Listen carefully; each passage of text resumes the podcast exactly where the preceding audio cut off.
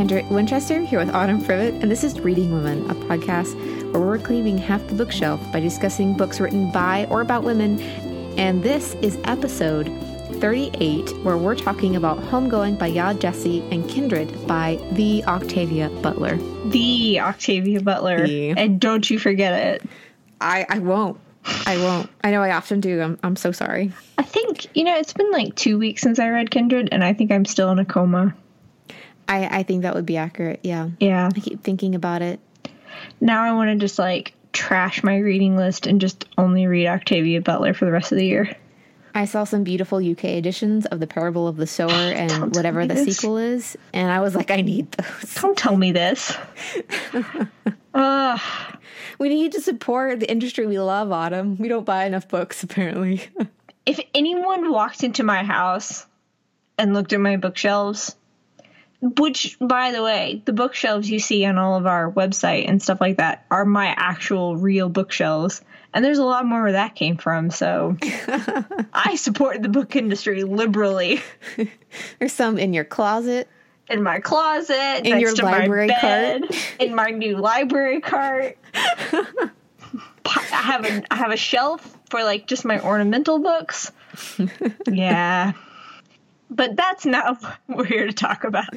What happens when two book lovers fall in love? I know it's so romantic. anyway, people okay, so people come into our house and they're like, "Oh my goodness, you guys have so many books. How do you have so many books?" And I'm like, "Well, when you start collecting them when you're 6." And then you get married to someone else who's been collecting them since they were six. it just kind of this happens, but anyway, we're here to talk about books. Four books. So before we start talking about the two books that we're going to discuss, we did want to kind of talk a little bit about Reading Women Challenge categories. Um, so many of you are participating, and we are just amazed and so honored and excited that you all are reading books from for our challenge. Um, and I just kind of wanted to give a highlight about like some resources where you can find books if you're struggling to find one for a specific category. A lot of the categories come from our episode topics from last year. So if you go back into our episode archives, you'll see listed the different categories. And we, we have show notes. We also have wrap up posts for those. So it should be around 12 books to choose from, something like that. And then we also have a Goodreads group where you can go and see what other people are reading. People are posting daily what they're reading, and there's a thread for each category. So if you're looking for something, be sure to check that out. Um, what are some other places? Uh, I think I think that's about it. You can always hit us up on social media if you're looking for something uh, specifically to, that you want to read, or you know a field that you want, or if you're struggling with a particular challenge. I know we've had some uh, questions about the uh, book of a woman of color writing a book on civil rights, and so we have plenty of recommendations for that. And honestly, you guys have been giving each other lots of recommendations in the Goodreads group, so I think you guys have so many resources. Yeah, so, but still, like, if you have a question or if you are doing another challenge, and I know a lot of you are doing multiple challenges and you're trying to think of something to cover a couple topics, let us know. We'll take a stab at it. So, with that said, Kendra, why don't you start us out? Right. So the first book we're going to discuss is Homegoing by Yaa Gyasi, and this is out from Knopf. And uh, my UK edition is out from Penguin Viking. And I just love uh, how beautiful this book is. I'm just going to say that has nothing to do with the actual content, though you could say something corny like it's as beautiful inside as it is on the outside. But I won't because we're not corny like that. No, we are much more dignified than that. well, but everyone already knows we judge books by their cover, so, So true. you know. Anyway. So the book starts out with Effia and Essie, and they are two half sisters who don't know that the other exists, and they live on the Gold Coast of Africa. And I think it's, it's like pre 1700s or in the 1700s. It's Uh, I'm- not very clear. Yeah, I'm not exactly sure, but it's around that time because one of the sisters is taken into slavery and sent to the United States, and one stays in Africa. And from there, we follow their descendants and we flip back and forth going to Africa and one descendant and going back to America for the other one, back and forth, forward through in time to the present. And uh, it's a beautiful story. The structure is fantastic. And Yaa Gyasi was born in Ghana but was raised in Huntsville, Alabama. So she also has kind of this dual nature about her and this, you know, dual culture uh, as part of her life. So I was intrigued about I knew nothing about this book going in even though I'd seen a lot of people talking about how great it was and I don't know if it's just that I forgot or that I just didn't pay attention both are likely as soon as I saw like the family tree in the front of the book I was really interested and I referenced that family tree a lot as I read just to kind of help visualize where I was in the chronology. So that was really helpful. Yeah, I'm definitely glad. And I seeing that. And also it helps you keep track of the parts that you've already read as well as you move through the book and reminders of who's mm-hmm. who because of course each generation references the past generations. And I also found it interesting because this is basically, you know, this is a family saga you love family sagas. Yes. One of my favorite parts is when an author does a family saga really well and there's a lot of generations. What happens in the first, you know, couple generations becomes like legend and folklore to the future generations and you can see them looking back on it and you have that nostalgia even though that was just 100 pages ago. So, before we kind of get into it a little bit more, um, I wanted to read a quote. So, it's an essay part of the story and it says quote and in my village we have a saying about separated sisters. They're like a woman and her reflection doomed to stay on the opposite sides of the pond end quote. And you know, that is so early on in the book that it doesn't really have you go oh that's interesting and then you just kind of move on. But after finishing it i was reminded of that quote and i was like wow like that's exactly what she does in this book. It's literally mirror images of the same person or this family. Yeah, and we talked about in the last one that it's like it's the same person with two different possible realities kind of deal. And I like that idea of reflection because it's like the same but but different and what she did with that. And I always love going back through and seeing hints of what the author's doing. They're kind of like helping you along. Yeah, I almost feel like maybe on the second read I would pick up on a lot more of the connections than on the first read because on the first read you're just absorbing all of it. Yeah and i for me this definitely was a, a, page turner and i was like i need to know what happens like what happens to their kids and absorbing all of it. no i think i sat down and like accidentally read 50 pages. One of the things i really loved about this book is what it taught me about history and and what it was like to live at certain times as an african american person or as a as an african living still in in i believe it's ghana eventually what would become ghana uh, where where uh, the author is from, and I learned so much about just the culture of of people from Ghana, but also about like the time period. So, for example, one character works in a mine, and it was after slavery that people would often, it was basically like prison, essentially, and they would do something and they would put them back to work just where slaves used to work, but as indentured, like, like as, as prisoners. And that was like, their punishment. And so it was like this, I, you know, that slavery was still continuing, but in different forms. And it reminded me, um, I guess since I read them in opposite order, but it reminds me of Sing Unburied Sing. And when we look at uh, Jojo's grandfather and what he, what happened to him at that prison. Yeah, you definitely can't not draw parallels between the prison system post Civil War and the imprisonment of young black men then into what still happens now. And I thought that, yeah, it was just really helpful to like understand that context and to learn about it. It's the kind of stuff that doesn't necessarily make it into a history book. Yeah. Uh, she also covers like she covers obviously she covers part of the South, but she also covers there's a a family where the woman's husband is a very light skinned African American man, and so he can pass actually as white. But she is living in New York and she has a son, and eventually you know he leaves her and he goes and gets a white family, and it reminded me of different stories like Boy Snow Bird and just and uh, some stuff that Toni Morrison writes about colorism mm. and just how that you know has affected their life. And it was just, but it was very moving because this is another story of what it's like to be an African American and all the different possibilities throughout history. And I just really enjoyed what Yaa Gyasi did with them. Yeah, and you really get a whole spectrum of experiences in this book, and no two experiences are exactly alike. Like some of the experiences are similar, but they're not exactly like identical, which also kind of, I don't know, it just really makes it more realistic in so many ways. But one of the quotes too later on not the last generation that the stories come from, but the one before the last one. So the penultimate generation. One of the it's a young man. Well, I guess he's not young. This man who he is a school teacher at a school in Africa, and he's on like the Africa side, the one who wasn't sold into slavery. And he's teaching his students in a history class, and he says, This is the problem with history. We cannot know that which we were not there to see and hear and experience for ourselves. We must rely upon the words of others. We believe the one who has the power. He is the one who gets to write the story. So when you study history, you must always ask yourself, whose story am I missing? And I just thought that was like a really great quote. Um, and I think that she really shows that in this book about like how there's so many aspects of slavery and Africa and even like all the different tribes within Africa and the tribal politics that we just don't really get. Yeah. You know, that is actually something that I'd wondered about, like what happened to the communities that stayed. And obviously, they became, you know, different nations, uh, you know, all over Africa. And so, in particular, Ghana. I mean, I know nothing about Ghana at all.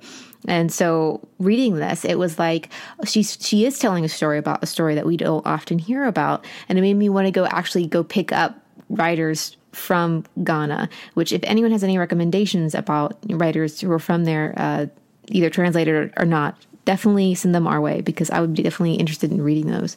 And I think in the back of the book, at least in the edition that I read, in the acknowledgments, she mentions some books that she used as a reference for like her research. So I was even looking at those and interested in picking up maybe one or two of those. It's always nice when authors do that. It's like, here, go forth and read. yes. Well, one, because like it helps I mean, it even just adds more authority to what they're saying because they're like, this isn't just me. Like, there's other people who who've researched this too. Um, but then it's also helpful if you do want to read more and are interested in it. And also, since you know this is a work of fiction, especially when they cite nonfiction works, you know, you can go and find like the true story of the version that you read. You know what I'm saying? Yes, yes. So that's always again very very helpful. And we keep calling these like different stories. And like so it is one novel and one cohesive narrative, but each of the chapters is self-contained more or less. Like it does reference the previous generation, you know, like the children will reference their fathers or their grandfathers or something like that. Um, but it because each of the stories are set in really different time periods, it almost feels like a short story in a way. Yeah, it reminds me of David Mitchell's The Bone Clocks. You know how, yes. how mm-hmm. we always reference that one, but I think it's the most popular one that people can like. Oh, okay. Yeah, yeah. I have a secret crush on that book, but I guess it's not a secret anymore. No, no. but yeah, this book is really is really well done, and you can see why a lot of people love it so yeah, we really enjoyed this book, and I will say, you know, this is a debut, and she did get, you know, the 535 from the National Book Award, which is a great honor to be recognized like that. And but you can tell like this is a debut. I think in some of the characterization near the end, and the end in general is just not as tight as the earlier sections. But what she did with the structure is still very, very impressive, and it is definitely, I think, worth the hype. So well, and I do agree that the end felt a little bit rushed. And I think it's just a testament to like how in love I fell with these characters that I was just wish there'd been like a couple more pages at the end just to kind of really flesh it out. Yeah, and I don't know if it was like her choice or the publisher wanted her to stay within a certain page limit. I kind of wish it had been longer. But that said, it's still an amazing book and great read. So, yeah, you'll definitely want to go check out Homegoing by Yaa Gyasi, and that is out from Knopf. So this time we're for our sponsor section, we're just going to talk about uh, the new Reading Women store. Um, we have moved it over to Etsy, which gives us a little bit more flexibility in what we can offer. And we have their um, Reading Women tote bags with the logo on them, and they're nice canvas tote bags. And then um, we have stickers, we have Reading Women Award kits. So we have seals with the Reading Women Award logo on them that you can get to put on your award winning books like Pachinko or Hunger, Shelter, or All the Single Ladies. And we also have bookmarks and we have stickers. And then we also have blind book dates, which have been wildly popular. We've sent out so many of those blind book dates. And so far, everyone has been has loved the books that they've gotten.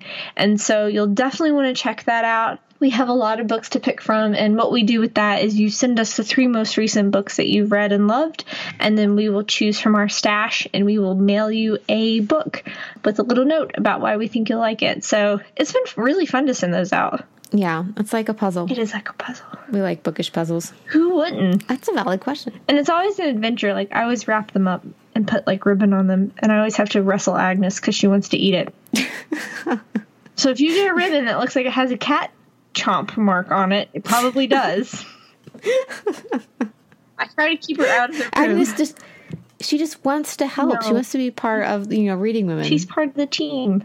one of our mascots. So just be sure to check out our store. There's a link on our website, and there's also one on our Instagram page and and in our show notes.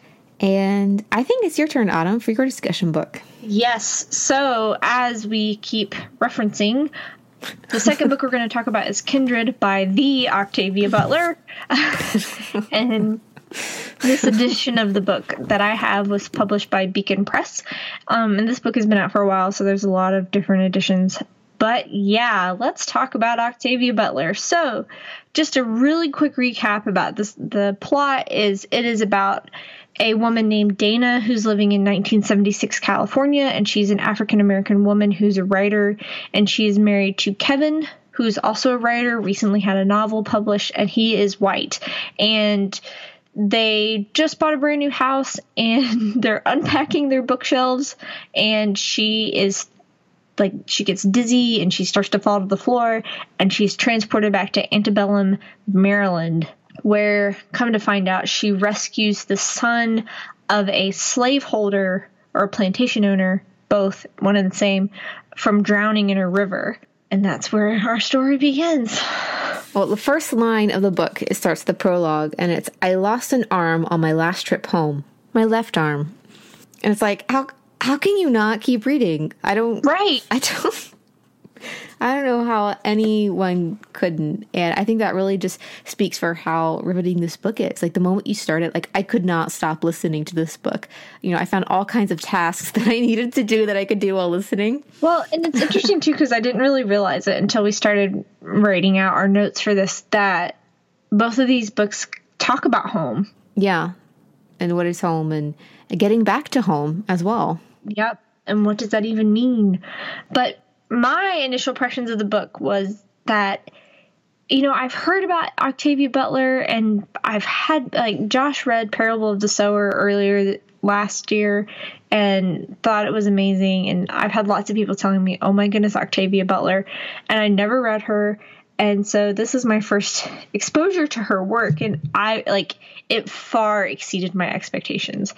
She has a really firm grasp of the English language and at face value her word her prose is really simple, like straightforward kind of simple, which is deceptively so because it is so man, like I still get the chills when I think about parts of this book. And you know, she is like the queen of science fiction, and the fact that she just brings such talent to this genre and to you know the crossing genres type book is just makes me just so incredibly happy because I remember when we were talking about N.K. Jemisin, we talked about Octavia Butler because there hadn't been a winner of I think it was the Hugo since Octavia like a, of a black woman author mm. winning for best novel since Octavia Butler or something like that. Yes. Yeah, so uh, I, I obviously we need to read Octavia Butler because N.K. Jemisin is. we have to say like, may she live forever. All hail N.K. Jemisin. But so yeah, I I now need to go and, and find the rest of Octavia Yes. Butler's stuff and read them immediately and buy all the things. Apparently, oh my goodness. so speaking of like science fiction and stuff, like what did you think about the time travel element in this book? I thought she did a great job because when she started, she created definite rules for the reader, and you need to do that so the reader knows like what is expected. Because even though it's fantastical, there have to be some sort of rules of how it works. And sometimes, because she also changed uh, location when she traveled through time, and sometimes you don't. Like you have to decide is that a thing? And um, we figured out that you know, the rule she's connected to Rufus, who happens to be her ancestor, which she discovers pretty quickly. And that when he's in trouble is when she ends up there. And then when she feels she's in trouble, she travels back. So we know how that works. So she started learning how to manipulate that a little bit and, you know, take stuff with her. And so I thought she did a great job with those rules because they're very simplistic, but they work really well. Well, and if anyone's concerned, like they're, if you have don't particularly prefer science fiction, this is very much like an entry level science fiction, I would say. Yeah. It's like Gateway. Yeah. Um, because there's just like the traveling back and forth in time. And it does show like how history keeps like pulling us back into the past kind of a thing. So even as like a thematic element as well as like a plot element in the book. Yeah, it's not just like this, you know, kitschy device that she's using. It actually, you know, reinforces a theme, like like Autumn said, and even you know, uh, uh, Dana loses her arm to the past. She loses a part of herself uh, to her travels and and to what the past has affected her present. And that's something that she really struggles with is balancing her present, which is like 1970s California, with, you know, pre Civil War, very pre Civil War Maryland and I just felt that tension as I read this book, like through the entire thing. And I will say that a bit of a heads up is that she does describe how the slaves were treated in very explicit terms, and especially like the beatings, and there's a suicide in here. And so if you're sensitive to that kind of thing, you might just want to be aware of it. I saw a performance of Natasha Trethewey's Native Guard over the weekend, and part of it is from the perspective of a man who was a soldier in the Civil War who was a former slave. And his descriptions, like as he was talking about it, I had these images in my mind that Octavia wrote in this book. And it's just like totally, I don't know, she just very enlightening in a good way. But it's horrible. Like it's horrible what happens to these people, but definitely changed my perspective. I've seen some people actually describe this as bordering on horror because of uh, all of the intensity that is in there. And I mean, yeah, it has a lot of trigger warnings in it, but it just goes to show you like how horrible it really was. And I think oftentimes we forget, and that's actually mm-hmm. something that's in the book because her husband Kevin, being white, is you know he's taken back with her, and he doesn't get it like she does, obviously, because he's not a slave when they go to the plantation. He's just like, so he poses as this traveling guy who owns Dana. So he ta- it takes him a while to understand and under get it like like Dana does, obviously. But something that's also mentioned during all of that time is that Rufus's dad is actually a pretty quote unquote decent slave owner. Yes. like if that's even a thing. And he he doesn't treat them as bad as other plantations. And so you it's kind of like Octavia even had to need needed to stay her hand with exactly what she showed. Yeah, and because you do hear people say, especially where I've grown up, well, they didn't have it so bad. Well, there were good slaveholders or whatever. Unfortunately, there are people who have that opinion, but e- like even this book showed like there's no such thing. Like there's just really no such thing. And even with Rufus, so she meets Rufus when he's like six, four, something like that. Yeah, when he's he, in the river. Yes, and every time she comes back, he's older, so she knows him into his twenties, even though she doesn't age at all. And we see Rufus like there's a part where she hopes that maybe Rufus will be different from his dad because he has because Rufus knows Dana and has this she's able to talk to him about some of the things that she sees and it raises this really interesting question about like whether or not you can escape your past and whether or not you can escape like your culture and just the amount of work it requires to take yourself outside of your patterns of thinking.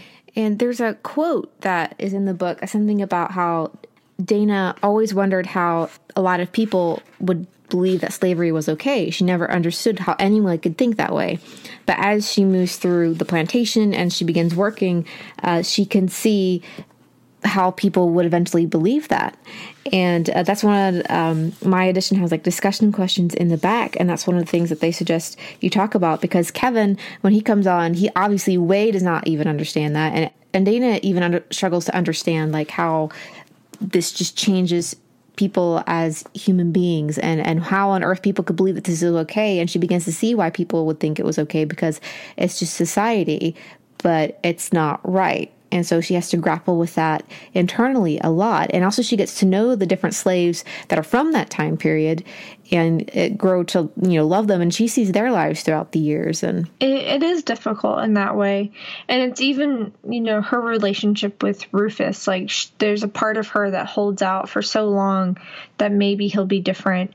And it takes him starting to mistreat her first verbally and then physically um, for her to finally understand that like he's he's a byproduct of his upbringing and he's just like his father and she couldn't change him, which is a really sad realization. Yeah, because you can tell she begins to really, you know, kind of like him in his his weird way.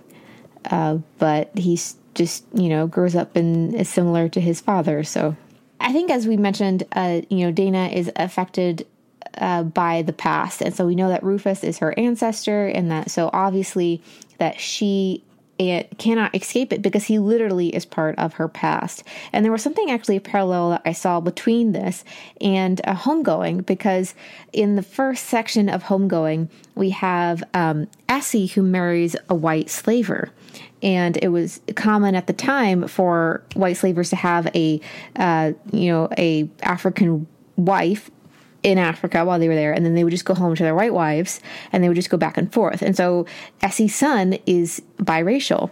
Everyone there, when he would go into the jungle and see tribes, they, they would be like, "Are you white?" Because he's so he's much paler compared to them. So it just reminded me about how you know so many white slaveholders mistreated their slaves, and that's why there are a lot of biracial children. But there are obviously you know still any you know one you know the one drop rule, and so that's why it's part of Dana's past. Mm is because Rufus is her ancestor. Obviously, something happened there uh, because, you know, Dana is black. And so she has to come to terms with that as well because she knows Rufus is her ancestor. She knows that has to happen at some point, but she doesn't know how. And she wants to think the best of him. And then she does have a, a conundrum at one point because she wants to kill him. And she's like, I can't because her, well, uh, what was the one? Alice? Yes, because Alice hasn't had her baby yet. So she was like, I can't kill him because my great great great great grandmother hasn't been born yet. Um, so it's this really interesting situation that she's put in where she has to like it, it just the whole thing is amazing how like she has to go she from the present has to go back into the past in order almost to save herself and she kind of has to deal with the past. It's almost like to save herself in the present, she has to go back and deal with a lot of uh, the baggage of the of her history of her past. But it still changes her when she does that. I think that is a, a metaphor of what Octavia Butler was trying to say, what it's like to be an African American having to deal with the horror of that, which Dana faces. And at the end of the book, after she stopped like after a couple months of her not going back in time she and kevin go back to maryland and try to find these places that she visited. And she can't really find them but it's still this moment where they can like have some closure and kind of see what they've only seen in flashbacks i guess. Um, so i think ultimately it's pretty hopeful. It, it is a heavy read in a lot of ways. It's a gripping read it's a fast-paced read but in it but it's also there is a little bit of hope at the end I love what Octavia Butler did with it, especially with Dana and Kevin's marriage. We don't get a lot of really intense looks at marriages, like people who are already married. It's usually like, you know, the meet cute and, and whatever, which we do see a little of, but like it's a study in almost their marriage and what can they overcome. And mm-hmm. since, you know, Kevin is white and Dana is black, there's a lot of implications there and themes that Octavia Butler pulls out of that, which are just fantastic and she does definitely allude that like this whole experience changed the relationship in some way. I don't really know that we know how, but it does affect them. Yeah. So we've run out of time, but that is kind of a high level overview of what happens and some of the themes in Kindred by the Octavia Butler. Highly recommend you go pick up a copy, um, and I'm definitely going to dig into some of her other books as well. So that's it for our month on uh, Black women writers for Black History Month. Definitely check out our wrap up, which will go up on our website uh, a week from when this podcast episode goes up, so you can have even more recommendations for that. And next month is Classic Women. And we're taking that theme and we're interpreting it actually a lot of different ways, which I've been kind of excited about. So, yes. So it's time to dust off all those classics that you've been needing to read since you left high school. Something like that. uh, so that's it from us if you haven't already and you love Reading Women, uh, it would mean the world to us if you take the time to go and review us in Apple Podcasts or Stitcher or wherever you get your podcasts. It really makes our day and helps other people find us. You can also check out our newsletter for new books, book reviews, all kinds of different things that we put in there. We also have giveaways. There's just a lot in there that you won't want to miss, and that will be linked in our show notes. So that's our show. Thank you all so much for listening and for joining us for this discussion about Kindred and Homegoing. We will be posting about these on our social media channels, so be sure to post your thoughts about these books if you've read them. And we'd love to talk to you about them in real life about it. Um, so be sure to look for our post there. And you can find Reading Women on social media channels at The Reading Women on Twitter, Litsy, Instagram, Facebook. You know the drill. Um, you can also find Kendra at KD Winchester, and you can find me at Autumn Privett. And thank you all so much for listening, and we will talk to you soon. Bye, guys.